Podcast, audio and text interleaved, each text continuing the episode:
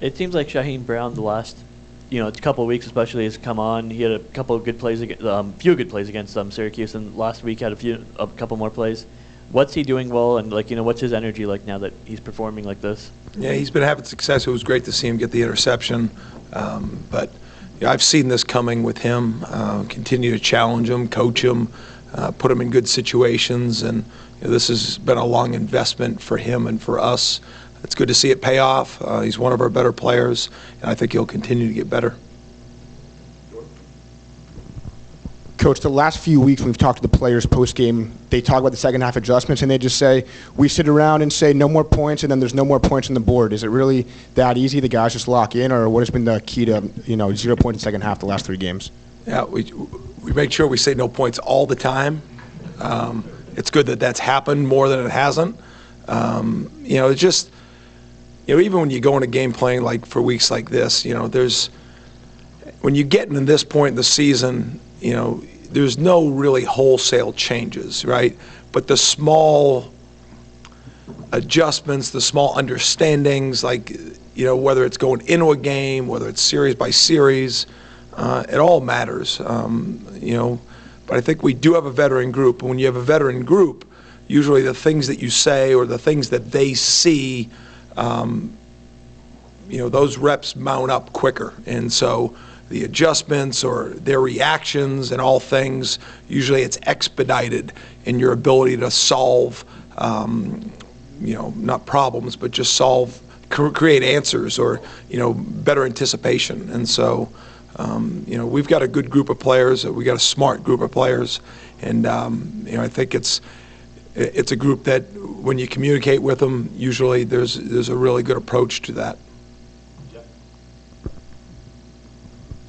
Similar to Duke, Wake is one of the least penalized teams in the country, um, least penalty yards as well in the country in the top 10. Um, you know, does it help in the discipline sense that you are kind of seeing that in back-to-back weeks, you know, kind of a, you know, a team that doesn't really, you know, give up a lot of penalties?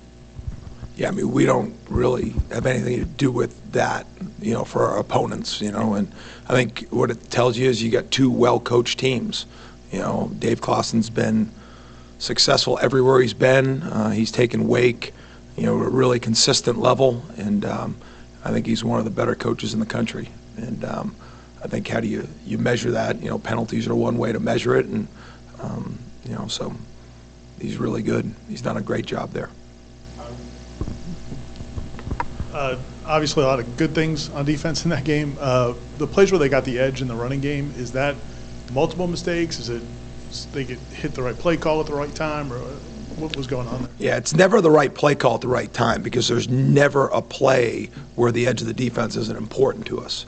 Um, you know, there's really, you know, you know, there was the, the biggest run of the day was just a big space crack replace, and you know, I thought we had the edge set without the corner as well, but you know, we just we couldn't get there. The ball bounced. We tried to go make the play, and you know, our guy got kind of tangled up on a block and pulled back and whatever it was, but we got to go make the tackle too.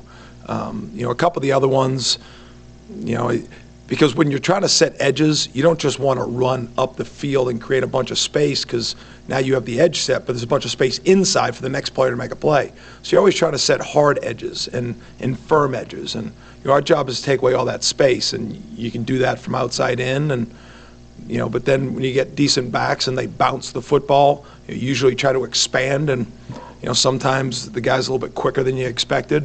You know, sometimes they're trying to block you and you're trying to get off and you know, so those things happen, um, but definitely something we emphasize and you know, I would say there's probably about 80 yards of offense on just some bounce plays, you know, and so that's something we got to eliminate.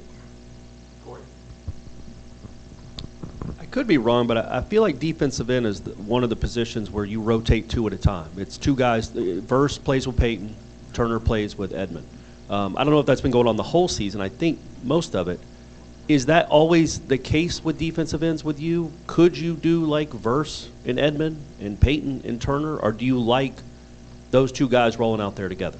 It's really good observation for you, Corey, because it's really happened a little bit more the last two weeks. It's not totally by design. Um, you know, obviously, Pat and Jared played the majority of the snaps.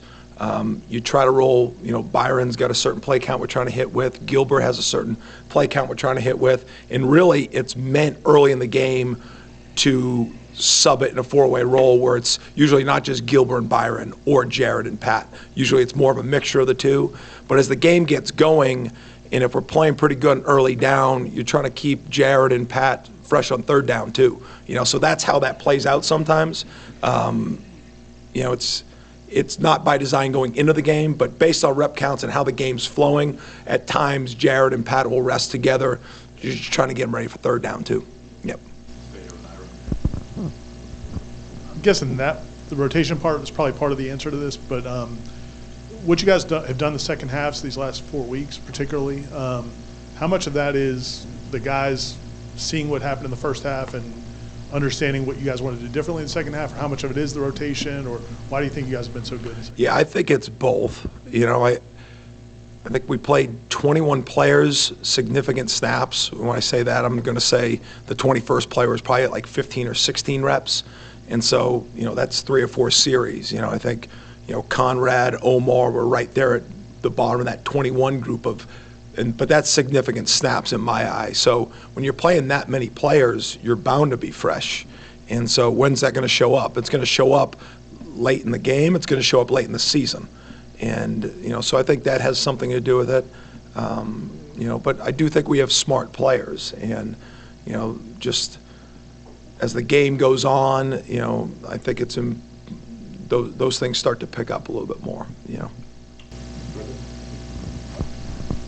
I think before the season, you had said that Braden Fiske is someone you were excited for the fan base to see in action. Uh, The amount of energy that he's played with, especially this past week, I guess it's been pretty consistent, but for, for the impact he's making from just an energy standpoint, I guess what has that meant to you guys on defense? Yeah, I'm really glad you, you notice it, and, you know, because when you are rotating guys, when you are having impact, and, you know, the last couple weeks, third downs, we've been really good, but they're not typical third downs. You're still getting a lot of run game and quick game passes, and so maybe some of the impactful stats that, you know, the outside world just judge people on of sacks and, and hurries, uh, but Braden shows up in so many ways, you know, um, just he's working his tail off on how he's playing. He's loved by his teammates um, because they they just see him on on Sundays and Mondays and Tuesdays and the work he puts in, and then that stuff shows up on Saturday.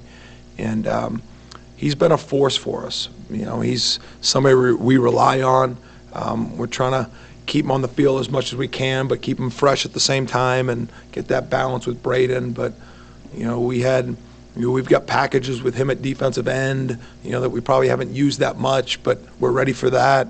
We've got things to try to get him centered up in one-on-ones, and, know, I'm just, I think the world of him because of how he goes about his business and the smile he has on his face. Um, plus, he's big and fast.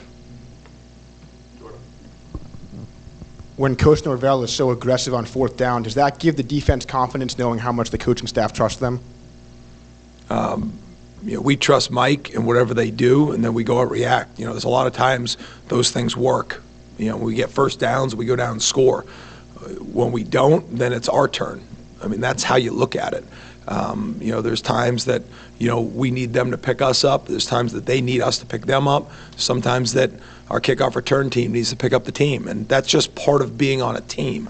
Um, anytime your team's lopsided on one side of the ball, or lacks a phase, you know, that's going to show up in big games. But when you're really balanced and you're good in, in a bunch of different ways, situationally, um, on both sides of the ball, that's how you wear down teams, you know, and that's how what happened in the Duke game happens. You, know, you get a bunch of stops in a row, you start creating some big plays on offense, you take a, a kick return back. I think that does come back down with how we use our guys in the special teams too, because they're interwoven. You know, you look out there and you got Kevin Knowles um, playing next to LT on punt pressure. You know, you're punting the football. You know, and you see Ja'Khi Douglas covering a punt next to Rosarie. I mean, that's just the best of our team, and I think that helps intertwine the belief in our guys. And whether that comes to going for it on fourth down or needing stops in two minute, you know, I think it's just good and indicative on what this team is. Wake, how different are they if it's Griffis versus somebody else, and what does Griffis do well at quarterback for them? Yeah, I don't think it's by plan they've played so many quarterbacks. You know, I think, you know, they've, they've run into some, some turnovers, they've run into some injuries.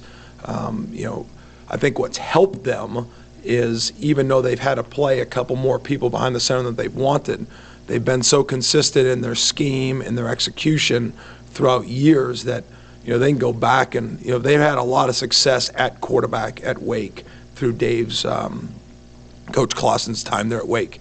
And, um, you know, I think they went in the season, you know, with Griffis as, you know, the quarterback that was the heir apparent. Um, you know, they've run into a, a few issues with, you know, I know he's been banged up and uh, has turned the ball over a few more times than they've wanted.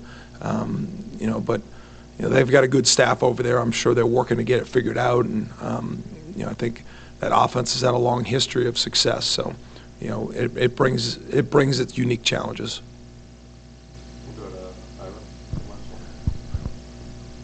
holding is going to happen. Um, I know there was a uh, well former defensive coordinator here who you know well, uh, who used to say holding's a personal problem to the defensive players when they complain about it. But what do you tell guys, and, and how do you evaluate plays when that happens?